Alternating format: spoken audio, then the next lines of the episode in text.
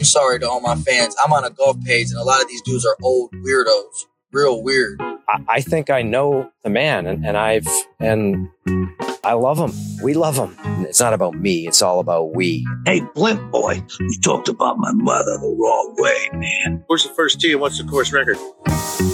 I'm ready.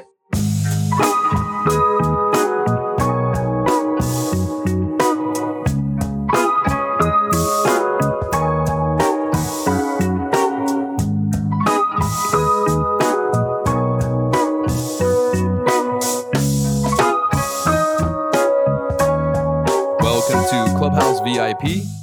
My, my name is Woody, and uh, tonight I'm joined with ProK and special guest from FlightScope, Alex Trujillo. What's up, guys? What's going on? Hey, what's going on, man? Hey, but we're doing great. Thank you again for being here. We were we've been looking forward to this, um, getting you on uh, getting you on board and, and talking. I've some folks I think we've talked about it in previous podcasts that I am a um, FlightScope customer client. Um, I I have the Mevo Plus and um, I swear by it. I love the product. It's um, it's done a lot of. It, I'm an analytical person when it comes to golf, so being able to really dial in stuff is uh, is great for me. Um, Pro has probably used the product or um, up in I've simulators. used- yeah, I've used the uh, the higher model in X3. indoors. Yes. Okay. That's the Bryson model. That's what I call the Bryson Yeah. model, right? Yeah. Yeah, that's a big boy. Right. Um, and It's all so the bells and whistles. Right. Yeah, it's got everything. It's got everything on there. Um, and then, it, I mean, even I, I know some folks that have the the Mevo, the the literally the one that fits in your pocket. Yep. Yeah, absolutely. So, um, uh, again, thank you for being here, man. Um, we, I've got some some questions for you um, uh, about the different products. I know Pro-K does as well, but I wanted to start off and kind of let you um, open up, maybe tell everybody a little bit about yourself. And I, man, I know the history of FlightScope, and it's got a pretty cool history. Um, so I would kind of was going to hand it over to you and kind of let you uh, you take the reins and and kind of bring us up to par here. Yeah, man. So I'm I'm um I'm I'm Alex Trujillo. I've I'm the senior sales manager for FlightScope. I've been with the company now for just at ten years, and um, prior to that, I was in the I was in the army for ten years. Went through a PGA uh, PGM program, and I actually did an internship uh, through the PGM program, and and started as an intern at FlightScope, and I've been there ever since. So that's kind of my my history, my background. Um, the company itself, the company was founded in 1989 by Henk Johnson uh, in Stellenbosch, South Africa, and it started in the defense industry. Um, so he was building radars to track projectiles um, for different for different countries and weapon systems.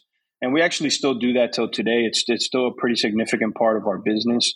Um, and then from there, he you know he gravitated to to sport. Um, we we've done we do tennis, we do athletics, we do baseball, softball, golf, um, cricket. So it, it, anything that moves, we we can pretty much um, track. We ha- we've even done some stuff with um, small arms fire as well. So um, we kind of dabble in into a lot of things that you know would require knowing the speed or, or how an object is moving. Like the rotation of a ball, for instance. In, I know in baseball, I was I've been doing a little bit of research on it. Um, I grew up playing baseball. That was my first sport. I was actually a pitcher, but I got to be honest with you, in the '80s and the '90s when I was playing baseball, like w- it's not like it is today. Like it's all analytical. Oh now. no, no. I mean, I grew up. I mean, I'm, I'm I come from a Cuban background, so baseball's pretty big in our upbringing. I, I played baseball. Um, my son's actually playing baseball as as we speak. He's a he's a, a junior in uh, high school, and um, so in, in in baseball, we actually have a product called the X3B, which is similar to our X3 model, and that that system does fusion tracking.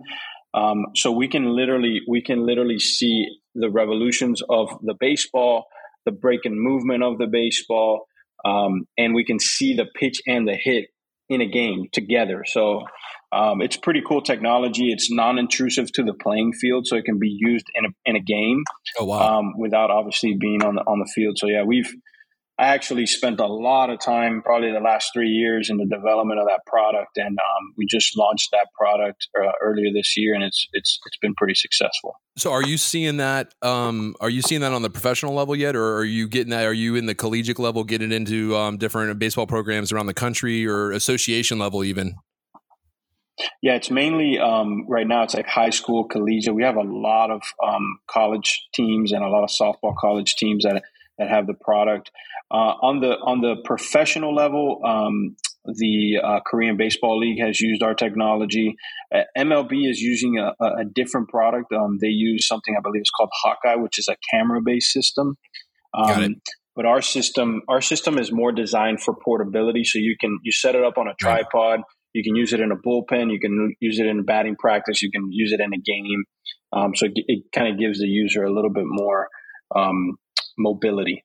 Right. And so let, let me ask you this uh, uh, the baseball compared to the golf, because I know what I love about the product and why I have the product is I, I everybody says their seven iron goes 175 yards, right? But when you when you hit 100 golf balls on your flight scope on the driving range, um, you tend to understand really how far your seven iron goes, and and that's that's why I got it so I could dial in numbers and I could really understand where my gaps are and just get nerdy on the analytical side.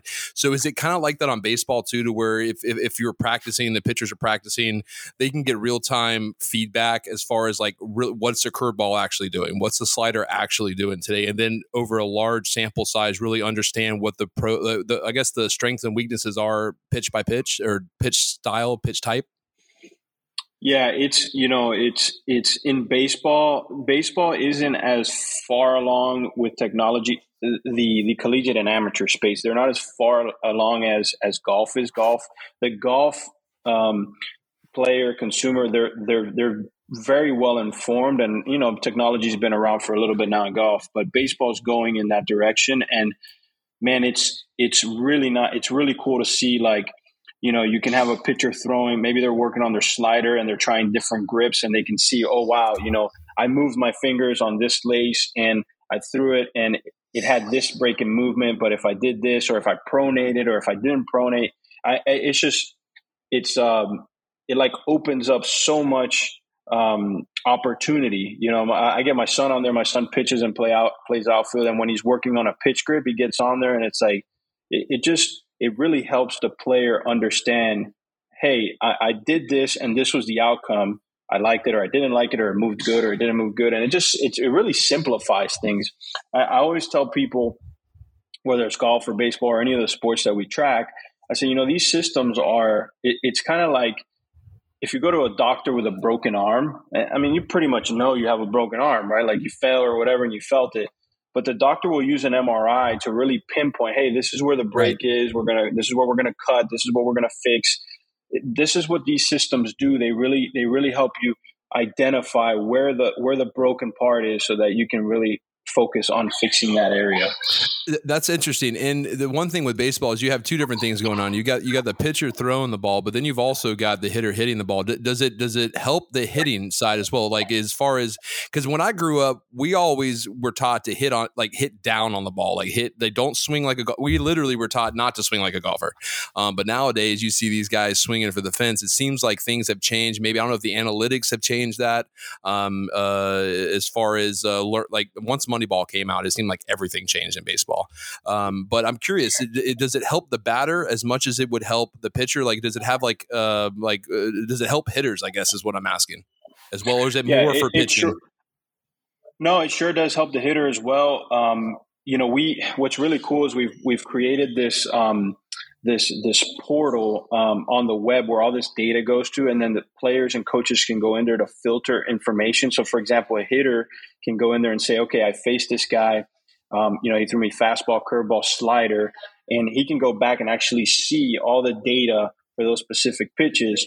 And it also correlates video. So it takes oh, video oh, wow. of every action play. It takes the data for the pitch and if there was a hit, launch angle, um, exit speed, carry distance. And so now the batter can say, okay, wow, you know, th- this is where this is what his fastball looks like, and these are the numbers that are producing. This is how much break it had. You know, this is how much run it had. Um, so they can really hone in on that. It, it is right now there is more data parameters for pitching, Um, but we're we're rapidly working on on the hitting side as well. But Does just being able to see the action play of the pitch and the hit, and then looking at all the overall data really helps a lot. Does it track uh uh the like attack angle for for the the hitter like it does a golfer? Can for you speed, tell? like Yes. the like bat speed or uh, the ball speed coming off the bat, so to speak. So currently, currently there isn't any any bat metrics. The only metrics we have are launch uh, angle of the ball, and then um, exit fe- exit speed or, or velo, Escape speed. uh, yeah. and carry distance. Yep. okay. Um, so and then with those, you can kind of you know there's some metrics on like if you have a certain launch angle with a certain speed, your ball should you know leave a sp- particular stadium, you know, so on and so forth. So. Mhm. So, and what's interesting, of course, uh, we we were talking uh, before we jumped on here. I was telling uh, Alex that I, I come from the sales background as well, so my mind is always going to how do we ring a register, um, right? So, uh, I'm curious. So, uh, when with the one thing that I haven't used the the Mevo Plus for, which I, I I don't I don't really have an environment to where I have like a net I can hit into or like a home um, a home uh, simulator.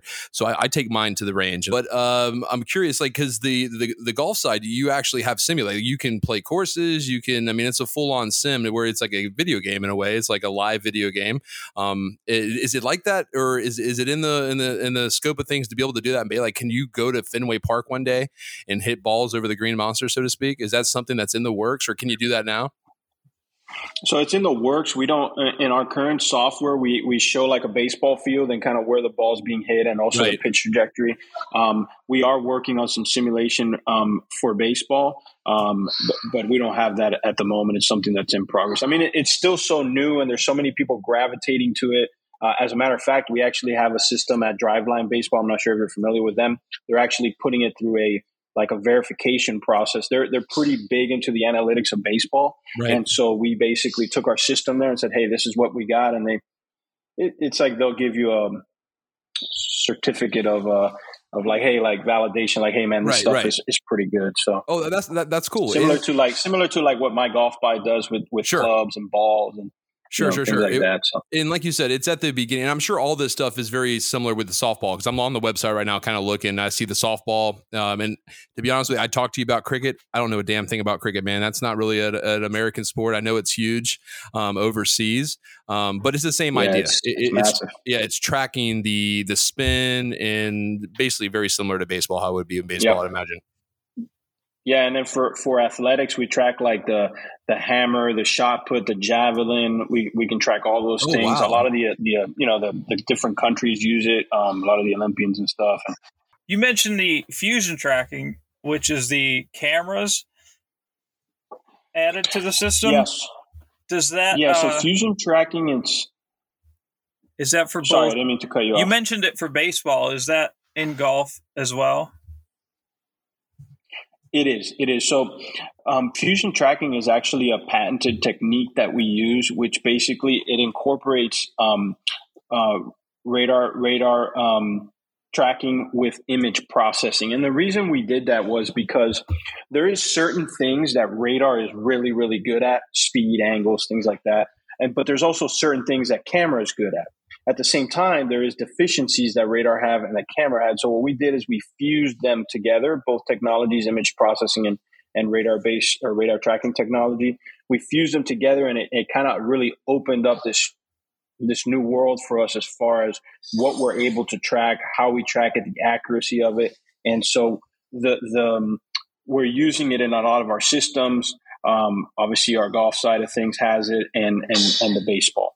The baseball one, it's it's pretty huge because you you would think that it's kind of easy to track a baseball because of the seams, um, but there's so much movement that it, Right. it, it can be difficult to really pinpoint it, especially when Mhm. you get you know guys that are throwing hard and they got a lot of break, and Right. so um, that fusion technique really helped us um, tremendously with being able to track everything accurately. So I'm curious. I mean, I know I know golf numbers pretty well. I mean, I know that uh, what an efficient driver um, like spin rate is, and if you can get it somewhere around twenty five hundred, you're doing pretty good.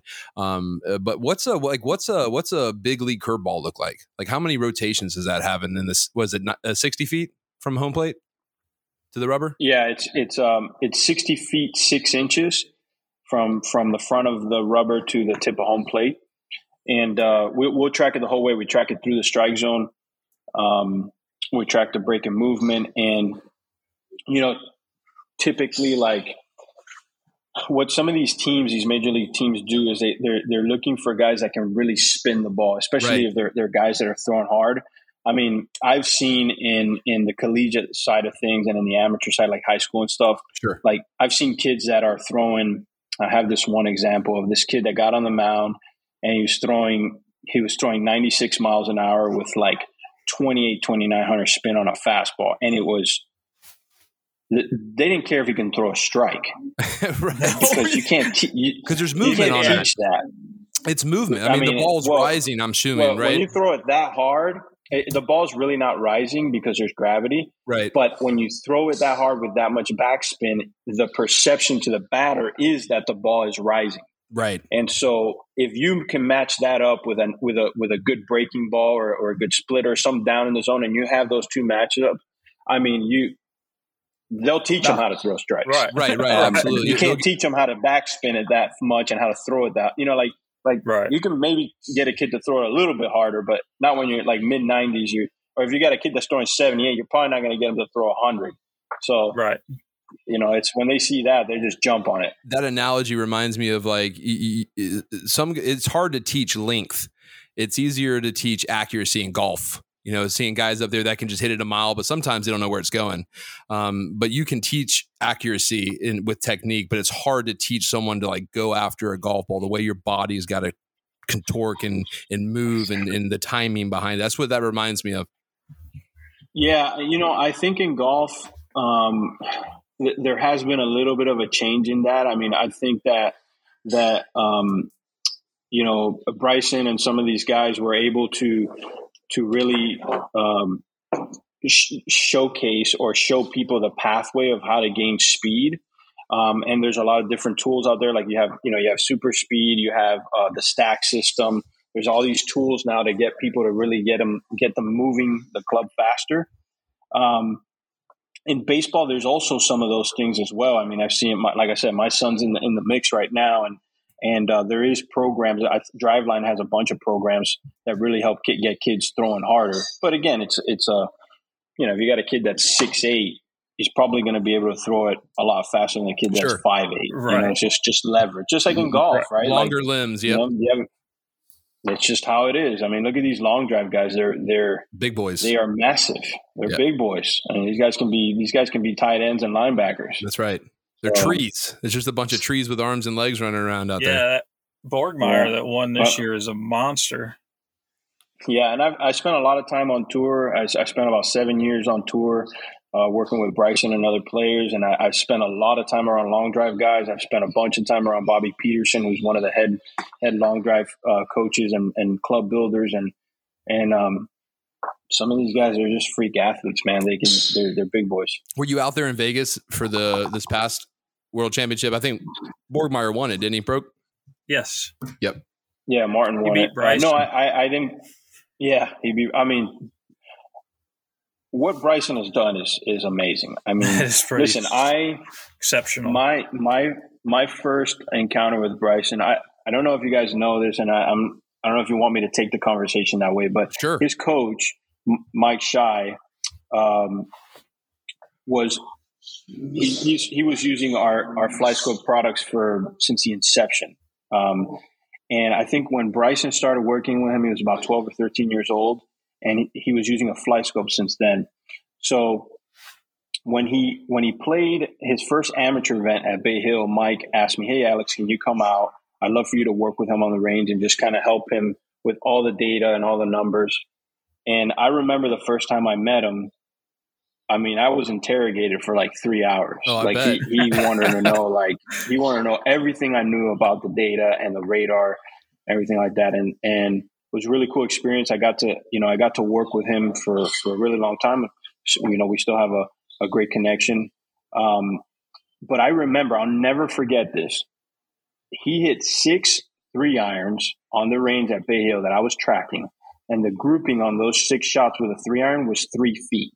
That's that's wild. So he went from a kid that, and don't forget, he won the NCAAs and he won the USM. USAM, And right? he, so he went from a kid that was on plane. Just everything was just stripe show, just straight, very little curvature on the ball, slight little draw. Um, very, very accurate to a guy that is hitting the ball like 400 yards in these long, long drive events. And to be able to do that, I mean, that that's and I, it's pretty impressive. And people yeah. that don't know about Bryson's story, I mean, he was a little guy too. I mean, compared to now, I mean, I don't know if little guy might be the way to, to put it, but I if mean, you go um, back and look at a video know, of him, sixty five, yeah, he was small. Like if you go back and watch videos of him in the USAM days and college days, he was a beanpole compared to now. I mean, he's a meathead now. Listen, you know, whether you whether you you hate him or love him, the one thing I can tell you about the guy is if he puts his mind to something, he's going to do it. I remember the day that he told me, um, the next time you see me, uh, I'll be completely different. And he put his head down and he just he started working on his diet. He started working on his on his workout regimen. And I mean, I, I remember it was like two or three months. And then I saw him at the Hero Challenge in, in, in the Bahamas. I walked up, he was in the pool, and I'm like, I didn't. I was like, "Is this the same guy?" Like, right? He was huge. He probably put on like 25 pounds or something. And uh, but he told me uh, he was eating like eight times a day. He's working out three times three times a day. It was during COVID, so obviously he had a lot of time. Right. And um, man, he just he really transformed his body. And was, I think I think he's incredible. he's dialing it back now a little bit too. I believe. I, I yeah. don't know. Well, yeah, that's what I heard. To, you have to to put on muscle that fast. You have to put on a lot of weight also, which is why yes. when he he appeared after COVID, everybody was like, "Oh, Bryson got fat." When yeah. he, yeah, you he can't thick. put on that muscle fast without putting on right. everything else to go with it. Yeah, no, for sure. But listen, he was, and and he this this kid does not leave any stone unturned. He will. I man, we've been down so many rabbit holes. I can't even begin to tell you. uh, you know, you you mentioned about you know using the product on the range and really knowing how far you carry the ball. Right. You know that that's that was that's great because golfers really don't know the the the average amateur golfer doesn't really know how far they carry the ball. Right? You you, you play right. on the golf course and you go you go to the final resting position or the total distance. And then when you're then when you have a forced carry, now you're like, oh man, like I you know, you're kind of second guessing numbers, you don't really know, you're not unsure, there's a little bit of wind. You know, that's what this technology does. That's why it's so good and that's why it's helped so many players. It really it gives you an MRI, it gives you an overlook of exactly what your golf game is. How far do you actually carry a nine iron? How much spin does it have? What's the launch? And you can go down so many ways. I mean, you can take a seven iron and say, okay, how far does it go from the fairway? How far does it go from the rough? How far does it go from the intermediate? How far does it go out of a bunker? And I'm here to tell you, every lie that you will ever have is completely different. I went down this huge rabbit hole with Bryson. We put water on golf balls. Right. We put sand on golf balls. We put water on clubs. We we hit in the same area on a driving range and got different spin numbers. And we were like, wait a second, that can't be right. There's got to be something wrong. And then we brought out all these different extra tools, phantom cameras and stuff. And what we learned was that the the underlisting of the ground has a, is a great contributor to how the ball interacts with the club. You know, so for example, on a driving range, you know, you're, you're beating balls and, and, and there's turf being taken off and then they come in and they fill it and right, then it right. grows again that interaction is not going to be the same as a fairway because a fairway doesn't get beat up that much. Right. It's so you can literally be hitting, you could hit the same exact shot on the range with a robot from this far, you know, six inches of, of difference and get two completely different spins just because of the way the underlisting of the ground is. The sand, how firm it is, is it is it really wet? Um, how did the grass grow back? So it's an imperfect game, but this this these these um, these technology pieces, the Mevo, the Mevo Plus, the X3, they really help you hone in and, and just get a better understanding of your data and then being able to attack the golf course. No, and I actually I'm glad you brought that up because I uh, being here in Jacksonville, um, I've been to I actually used to I used to caddy at Sawgrass um, for the uh, for the Marriott for the Marriott guests and stuff that would come over. So I, I, know every square inch of that golf course, and I obviously used to go to the tournament a lot. And um, I noticed Bryson. I mean, there's others too that would uh, that would carry around uh, whether it's Flight Scope, a competitor, whatever it might be. But I mean, they're recording every single shot, and I'm I'm curious about that. So, and I mean, obviously there that has something to do with analytics, but is with what you're saying about the range versus live play on the course, is that essentially the data they're recording? Is they want to understand uh, how it's how it's reacting, what the differences are, or are they essentially just building a spreadsheet of six irons on hole 11, so to speak, or what have you? Do you know what they're doing out there with every, the? Yeah, every player is different. Um, you know, a lot of them obviously are looking at some of the differences. Some of them are just trying to collect the data on the course. I don't want to. I don't want to be the guy that says, "Hey, it was me. It was my idea." But Mike Schy, when when I had that first meeting at Bay Hill with Bryson, um, he said, "Hey, since you're here, do you mind going on the course with us, bringing the radar out, setting it up for every shot, and tracking the information?" We were the first ones to do it and I got to give all the credit to Mike. And we, we sh- you know, once Bryson started having some some success, people at first thought we were crazy because he's got this entourage of right. his swing coach, the putting guy. He's got this radar guy that's walking around with a radar. I mean, I was tracking shots in the bunker, in the rough, chipping, putting, like everywhere, and I was I was writing all this stuff down and creating database for him. And but then he started having some success, and now you start you started seeing other players kind of gravitating and catching onto that, and that's what you have today, where you know everybody's these out it. on the golf course, everybody, because the, the, shots you're hitting on the range, there's no there's no pressure, there's no target. Yeah, there's a target out there, but you're on a range.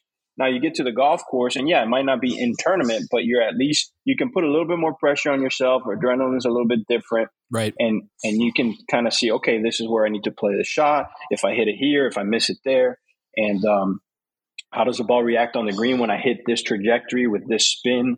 I mean, man, it's it's it can go so many different ways. But you know, I remember Bryson used to always tell tell me this, man. If I if I can if I can learn a, like a quarter of a percent more than what I know today, if I can keep learning every day about something different, I'm eliminating variables of this game that has, you know, un, a, limitless amount of, of variables. It's a very hard game, and, and there's so many things that affect it.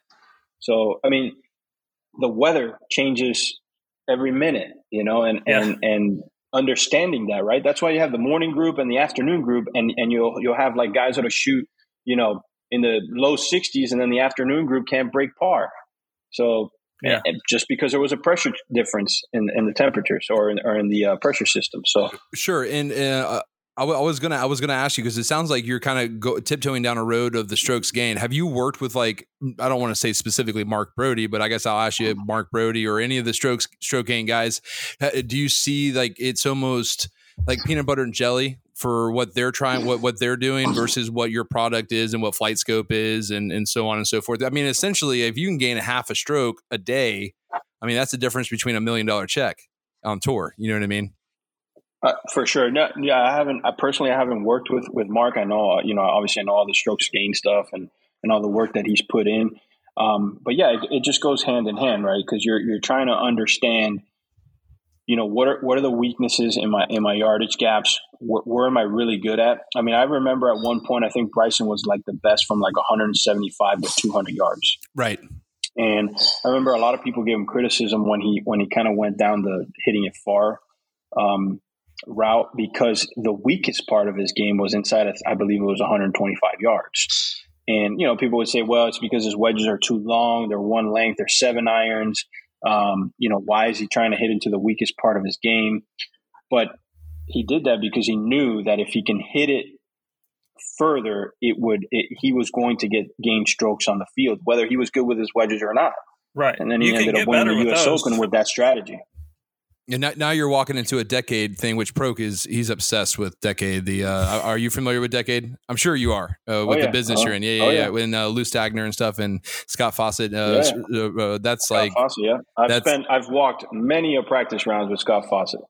Yeah, so, so um, no, that's he, uh, Pro-K's a big fan. He, he's a customer of Scott's as well, and and I, I follow Decade too. I mean, it kind of like it all it all is related to each other, and and it goes back to if you're because we just did a podcast about tournament prep um, and prep uh, preparation for a tournament, um, and we talked a little bit about that with routine and a lot of the mental game and stuff. I, I feel like I mean I, I think I know your answer, Alex, but if you're going to be a serious contender in amateur events or even mini tour events, I mean I mean, doesn't it make sense? Like, isn't shouldn't it be a standard that you have something to record your data with and not just guess? I mean, it, it sounds ridiculous me even saying that because I'm a I'm a customer, I'm a client, right? I, I have the Mevo Plus and I understand what it does, and it's it's silly to me to think that you can even take this if you're spending six hundred dollars on a driver, two thousand dollars on irons, twenty five hundred on Miuras or something like that, and it just seems I don't know. It seems kind of silly not to be able to track your data and why guess why why invest that much Um, and not and not track it you know you know what i mean do you get that a lot Oh yeah. But listen, I mean, if you're if if you're serious about your game, uh, I, I'll just give you this example. If you if you're let's say you're a pretty decent golfer and you can hit the ball both ways, just understanding how far your draw goes versus your cut. sure I mean, that's that's that's a huge advantage on the field. It's it's like if I were to tell you, we're, uh, you know, we're going to get into a street fight, and I just have my fist, and you have a knife, you have a gun, you have Right. a you have a, a bat. You, you know what I mean? Like you Right. got more weapon, you got more in, in, in the fight than I do. I mean, so so if I go to the golf, if I go to attack the golf course, and I don't have this all this information, and it doesn't mean that you have to be super technical, and then you, right but you should at least know the basics. Hey, my draw with my driver goes this much, my cut goes this much. If I got to hit a low, mid, high, you know, this is these are what the spins are. This is what the carry distances are. Just understanding that, uh, even with your wedges, you know, maybe maybe you don't work on a clock system, but you know, maybe your your your sand wedge, you you got to hit it, you know, 40, 60, 80, whatever the case may be. Just understanding that, I think, gives you a better uh, a chance of being able to a- attack the golf course successfully. and I've had that conversation with folks, and I mean, the, the price point is to me, it's all about. uh, You can't talk about price. To me, it's again, sales guy. I'm, I'm a value guy, right? It's all about the value of something. Um, but uh, uh, for for the for basically a cost of a brand new um, set of irons, you can get the middle of the road, which is the Mevo Plus, which is like, which by the way is like a really nice um, for what you get for what most people need. It's perfect. It might be a little bit too much for some people, and it might be a little too less for some Yeah. people, but it's a great middle of the road product. But even the Mevo, like, wh- wh- where's the price point on a Mevo? We're talking like three, four, five hundred so, bucks. so the, the Mevo the Mevo retails five hundred. I think now you can probably get them for like three ninety nine. It's a Um, driver. It's, it's less than a brand new driver. It gives you yeah, it gives you eight data parameters: carry, carry distance, club speed, ball speed, spin, smash. Um, just understanding those things, and then I can't tell you how many customers we have that trade in that product and they go into the the Mevo, which is two thousand.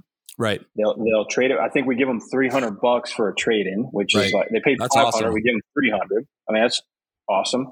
They go to the Mevo Plus, which now has sixteen data parameters with simulation, and then we have customers that will buy the Pro package. So the Pro package is just an addition additional uh, firmware piece to the Right. Mevo Plus, which opens it up to everything: club path, face angle, uh, face to path, face to target. Like you you can literally teach and fit with a Mevo Plus Pro package. So we we took, um, you know, we took a, a our top of the line product is fifteen thousand dollars, Right. but I'm here to tell you that that three thousand dollar product can do like a very big percentage of what the, the top tier product can do. Now the top tier product it's got more horsepower, right? It's Sure. it's a bigger radar panel. It's full tracking. It's got actuators. It's uh, it's got a longer battery life. It, it's comparing a you know it's comparing a an Atari to a PlayStation Five, right? Sure. Like, That's a good analogy, right? But that, but that Mevo Plus for the average consumer, the average golfer, is well more than enough, and it's extremely affordable. And that's that's what we set out to do. Was we wanted to bring a product to the market that would have huge value at a very affordable price. You know, if you think about it, if you're going to buy a set of clubs, what are you going to spend? You're going to spend Right. about twenty five hundred bucks, three thousand bucks. For I mean, us, there you go. for us guys that are up north in the winter, we spend a lot of time hitting into nets and into screens. Does the Titleist RCT balls work with all or specific models of your la- launch monitors? Yeah, so I'm I'm letting the cat out of the bag a little soon. Um, but we've been working with Titleist uh, for for quite a bit now on on getting um, the RCT ball synced up. You you can hit one right now and it's going to be fine. Uh, but we Mhm. did have to we we not we didn't have to do modifications. You just got to get the firmware working correctly with the way that their ball is. And uh, very shortly here, within the next few weeks, you'll hear an announcement that um, the X3 and the Mevo Plus are now compatible with the RCT ball, so you no longer have to put stickers on the golf ball. Nice. So I let the cat out of the bag. By Oh, the way, that's So cool. There you go. well, and, and to speak about the firmware, so th- th- this is something um, uh, that's really cool. So just like your, your, I mean, I've got to admit, I've got an iPhone, I've got an iPhone X, right? And I'm I'm one of those guys. I mean, it works. The camera's like a 4K, 60 frames per second. So I mean, it's it's a nice camera. Yeah. I, it's hard for me to go spend fifteen hundred dollars on a brand new iPhone, even though Apple is doing things like killing my battery right now and all kinds of other stuff trying to get me to upgrade. but um, uh, the reason why I still have this phone is because of the iOS uh, updates. So the, the software updates um, uh, in the phone to where I got like a brand new phone every six months or whenever they update the software. Tesla does the same thing in Teslas.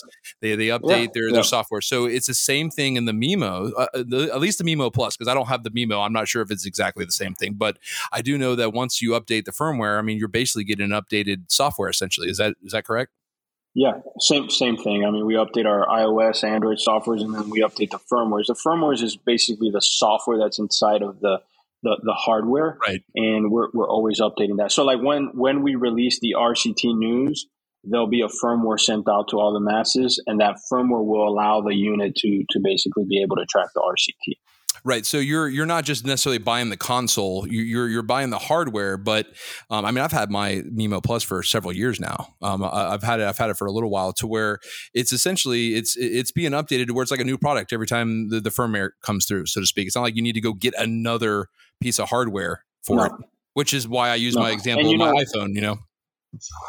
For sure, and and you know one of one of the greatest things about FlightScope that since I've been there is that they, you know, we're always if we do come out with a new product, we still give the customer a pathway to upgrade, and we give them really good value for the product that they're trading in. I mean, you think about it, if you buy a Mevo for That's five hundred huge. bucks, let's say you bought it three years ago, and we're giving you three hundred bucks to trade it in. I mean, more than fifty percent of of of what you spent. I mean, that's we always do that because you know our our goal, our, our mission, our objective is we want to help.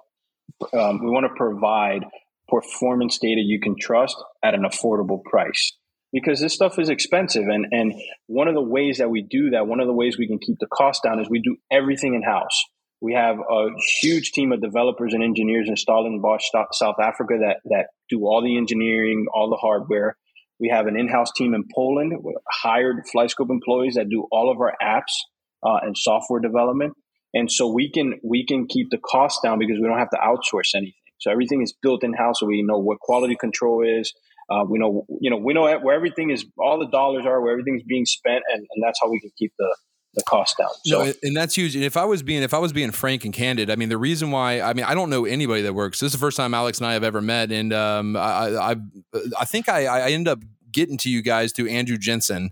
Um, I follow him on uh, YouTube and stuff, and I, I saw him hitting Yeah. with the Mevo, and I was like, "Oh, this is cool. I want to get something like this." Because I'll be honest with you, when you look at the competitors, they don't have a whole lot. I mean, this is like three, four years ago, I think, when I got it, maybe 2019 ish, somewhere in there.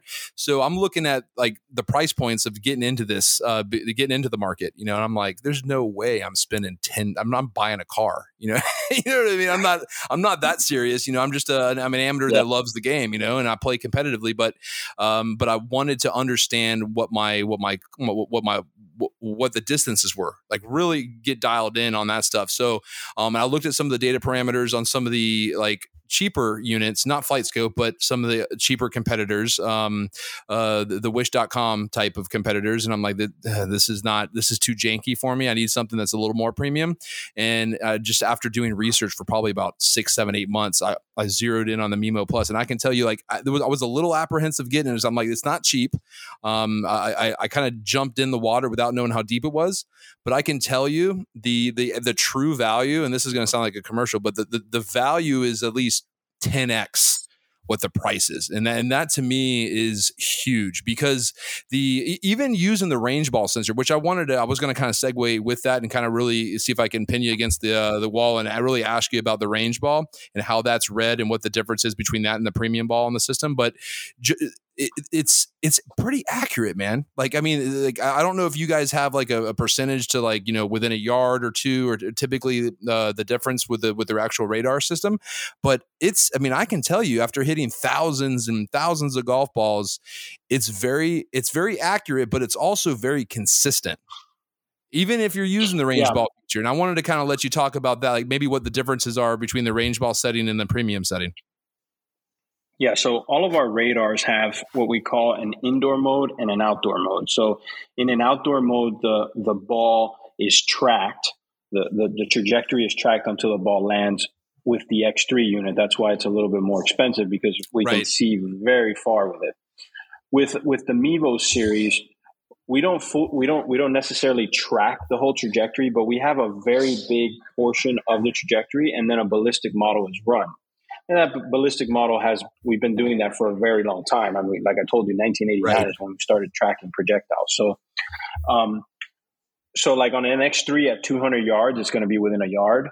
On a Mevo Plus, it's going to be within three. Right. So it's like, like okay, so it could be 197 or it could be 203. Like, it's all you the same. saying? Within- Like, Within five yards, it's, it's- probably all the same at that distance. exa- Yeah. Right. um, and most of us aren't good enough so- to have that control anyway.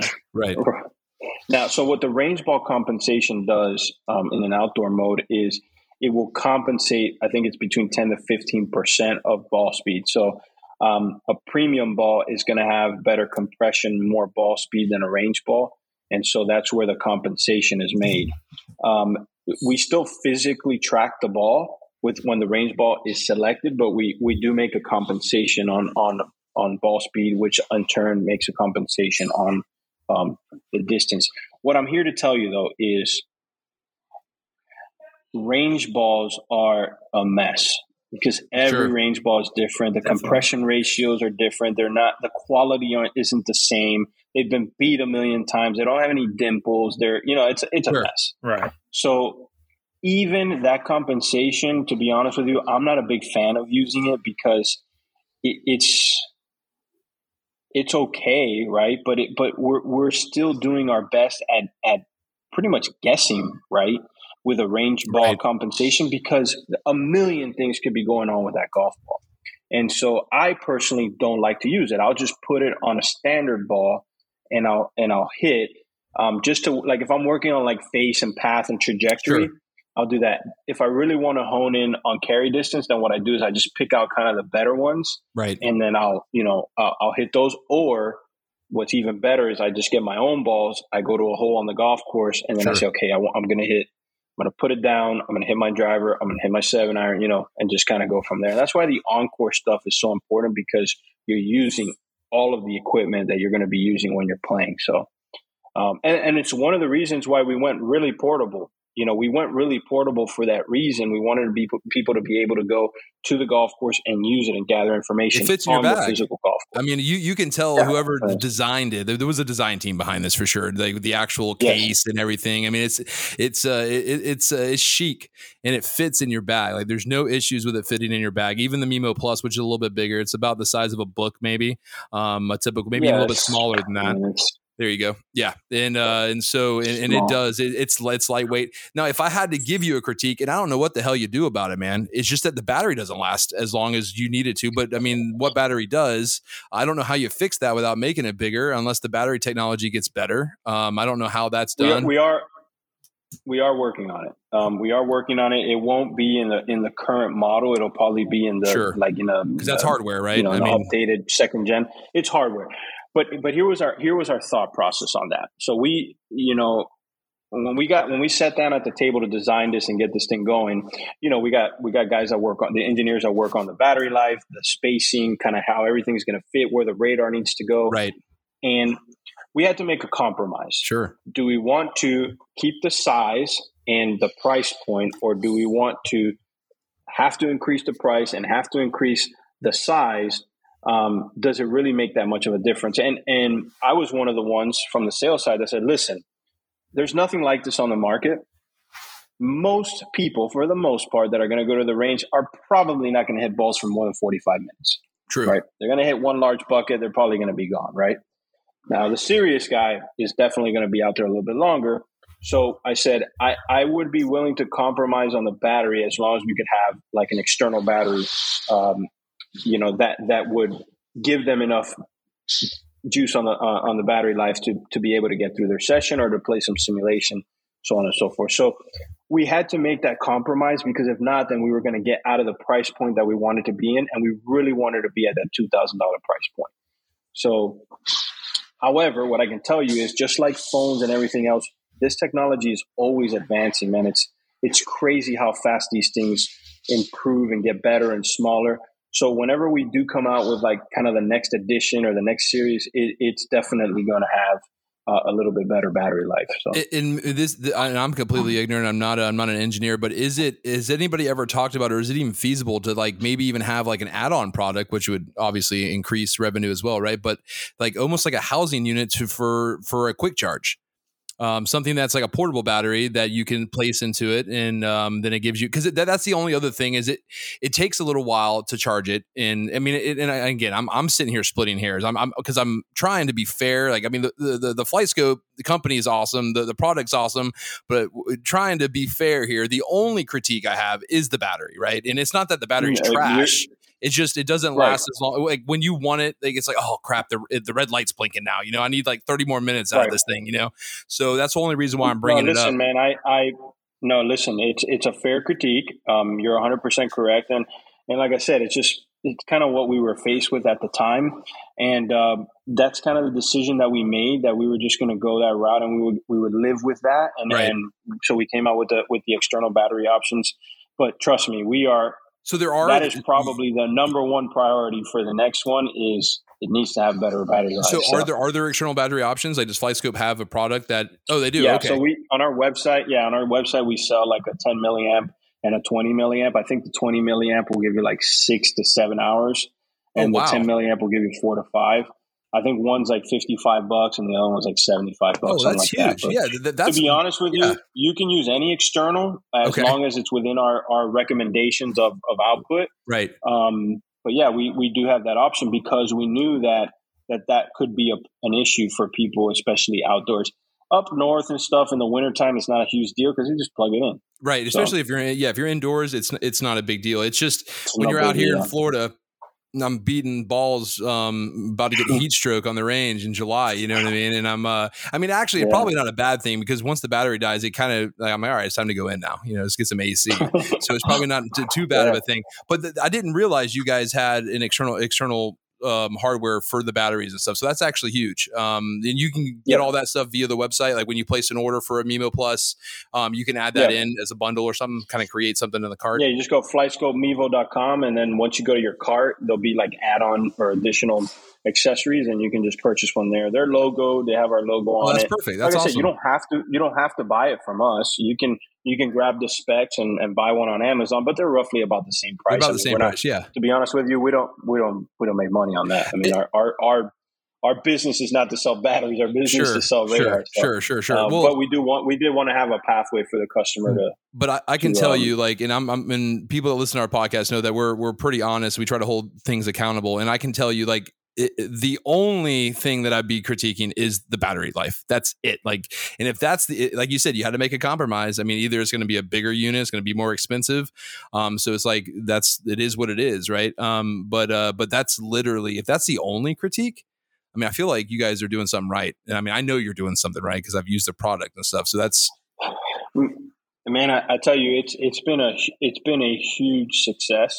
The, the Mevo Plus product line has been has been a huge success, and I, I really think it's changed um, uh, golf data. And, and, the reason I say that is because before these products, everything was over ten thousand dollars. Right, a FlightScope is fifteen thousand. Right. Uh, TrackMan was twenty five. Uh, a Foresight's fifteen to eighteen. And so, the, you know, I, I would always, you know, the CEO and the vice president, myself, we the goal is always like we got to get something out to the market to the masses right? We, we got to get yeah. the, the big part of the triangle. We got to get it to the masses because that's what's going to help grow the game get people more excited in golf you know um, make better players get handicaps down and, and, and that's what they set out to do. And I, I mean Henk did a great job um, in getting you know the developers and the engineers to come up with this product. And then we you know we we said here we go. This is what we got. And we had to make one little compromise on it, but trust me, it's going to get a lot better. And I think we really are impacting the way that people Mhm. go about getting better in golf. Well, and it kind of came out. I don't know if it was by design, but when strokes gain started, everybody started talking about that. Decade, everybody started talking about. I mean, it goes. It's like peanut butter and jelly. I mean, it's almost as if you're going to be paying attention to strokes gain, if you're going to be paying attention to course management and, and, and efficiencies around the course. I mean, it seems almost ignorant not to have something, e- even if it's not FlightScope. I would go on to say, I think we've talked about this in a podcast Yeah, before, Pro-K. I'm like, you need to have something to track what you're doing. like you have to. It's almost laughable. And that's You what know? Uh, I agree. the club tracking that's on the butt of your club that that's total yardage though, and people don't seem to understand that. Like, Right. carry Yes. is all that matters. It's a huge Yes. difference. I mean, it's it's uh, those those those tools are, are they're okay. It gives Yeah, you it gives some you information, an idea. It's not it's not super precise, Right. um, but but it, it's something, right? It- It's definitely Right. something. So, um, the, the the the really nice thing about our technology is it's non-intrusive. You don't have to put anything on your club. You don't, Right. you know, it's just Correct. you literally swing your club. You know, Right. you know, I remember when I joined FlightScope, I wasn't a very good golfer, and was okay, but nothing special. And I remember when I started hitting balls on FlightScope, I, I was a man. I was a big hooker. I mean, I, I hit massive hooks. I still kind of hit some slingers, but um, I, I didn't. I didn't know. You know, I didn't. I didn't know what caused that, and you know, I, st- I started getting diving into the numbers, and I was like, okay, my my club path is twelve degrees to the right. Like, I, I I'm not going to hit anything but hooks, Right. Unless I open the face, and Or now pushes. I'm hitting massive yeah, blocks, push, right? yeah, exactly. so so just that alone gave me the res- recognition of you know should i go get a lesson probably but i was able to just by myself be like okay well let me let me see if i can get it to six and let me see if i can get it to three and let me see if i can get it to you know and so on and so forth Right. and and you you can almost like not that i'm taking anything away from any teachers you should always you know if you need help you should definitely go see a, a pga professional but or a teacher but you can you can help yourself you can take yourself down the road of in, improving just on those things face angle and club path. Understanding hey if i want to hit a cut this is what my face angle and my club path need to be. If i want to hit a draw this is what it needs to be. If i want to hit a stinger if i want to hit a high if i want to hit a lob so there's so many things that you, you can almost self teach yourself Well, when Tiger first came out and he was really big, it, he looked magical, like what he was able to do with the golf ball. Um, launch monitors kind of show the magic trick a little bit. They're showing you what you need, like this plus this equals this.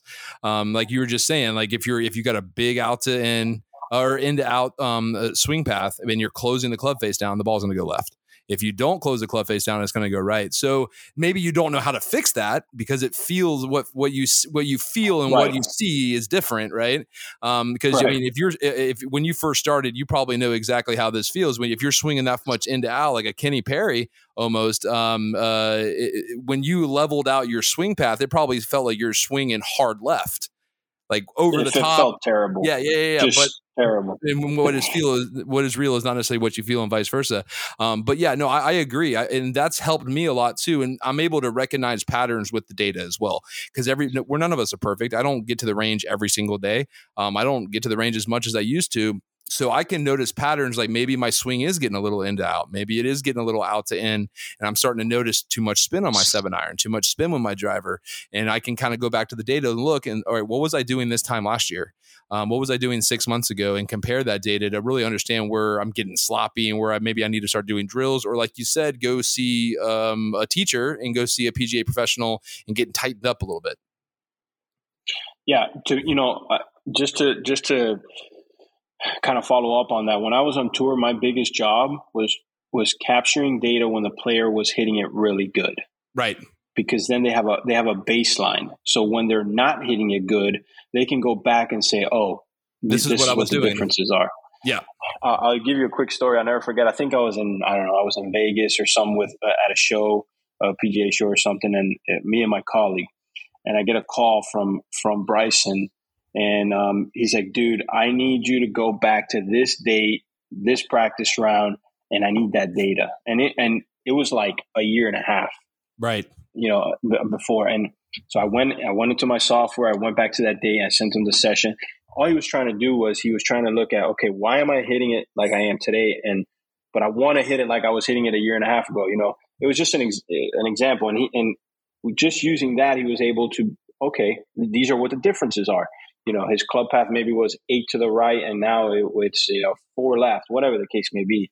You just have you have a baseline of when you're hitting it really good. That's what you really want. Right, and Yeah, he he's able talked- to go back to that feel a less and go back to It's really like, a, it's like yeah. a tether, right? It Right. tethers Yeah. you to to not getting too far away from what was good.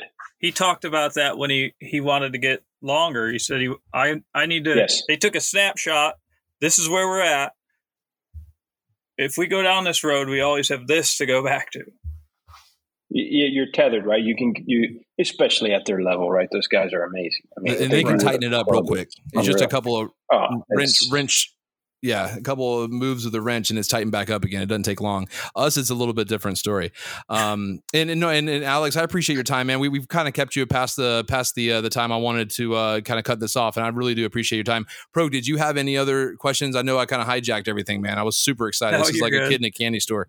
Um, uh, I wanted to ask you one more thing because I, I was going to get into it, but um, a, a quick, concise. I haven't used it for putting and chipping, and so this is me just as a customer asking you, what can you just kind of quickly tell me the advantages of that, or is that more for the simulator? Yeah, the putting stuff is for the uh, only in simulation. Okay. Um, the the X3 is the only one that does chipping and putting for for like Got actual practice. Um, the the Mevo Plus is it's uh it's in simulation, so you can play a full golf course, virtual golf course, um, from the tee to the, to the green and putt. So, but it's only in simulation for that for that product line. For now, for the for the t- for the the top of the line, the X three is that um is that something that they're using for like fitting, like like putter fit, uh, or is like Bryson using that to actually work on his putting and his stroke and stuff? So, the, so the, the, definitely you can. It gives you path and, and launch and, and and some of the ball metrics. Um, it's it that technology and, on that side is still is still kind of early and it's still stuff that we're developing. But yes, there's a lot of a lot of very good useful information on on the chipping and putting side of things. And And, that's and Fusion actually gave us that capability. Got it. Uh, because I was going to ask you if that had something to do with the fusion or if that's only radar based, Yep. how that's working. Okay, cool. Yeah, no, that's definitely Fusion. Yeah. Cool. Awesome, man. So- um, again, Alex, Listen, if you guys ever want to do this again, if you want, if you want more time, if you have any more questions, I'm happy to. careful, dude. on. I'll have you on tomorrow again, bro. Be careful now. No, I, I'm a nerd when it comes to this stuff, man. I, I'm I'm super excited um, to have you here, and it was it was a pleasure. Uh, Alex Trujillo with FlightScope. Um, is it uh, just flightscope.com, and then the, specifically the Mevo? It's uh Flightscope Yeah, flightscopemevo.com. flightscopemevo.com, and you, you guys have, are on YouTube as well. Oh yeah, YouTube, Facebook, Instagram, I All think the social. TikTok, Twitter. Um, yeah, You're on. TikTok. You they got you out there on TikTok. Yeah, I'm sure I am. I, I don't know, man. I'm, you know, people see me they're like, "Oh man, I saw you on YouTube." I'm like, "Yeah, you probably did." Thank you again, Alex. I appreciate it, bud. Thanks. All right, man. Take care, All right, guys. see you guys. Cheers. you don't have to be a good golfer to be accepted in the group. What is the tallest mammal? It's either a giraffe or an elephant. I don't remember if a giraffe is a mammal. The new media is here to stay, and we taking this thing over. You know why? Because people don't want to hear that old, dried up, tired stuff that you talking about. Nobody want to hear that no more.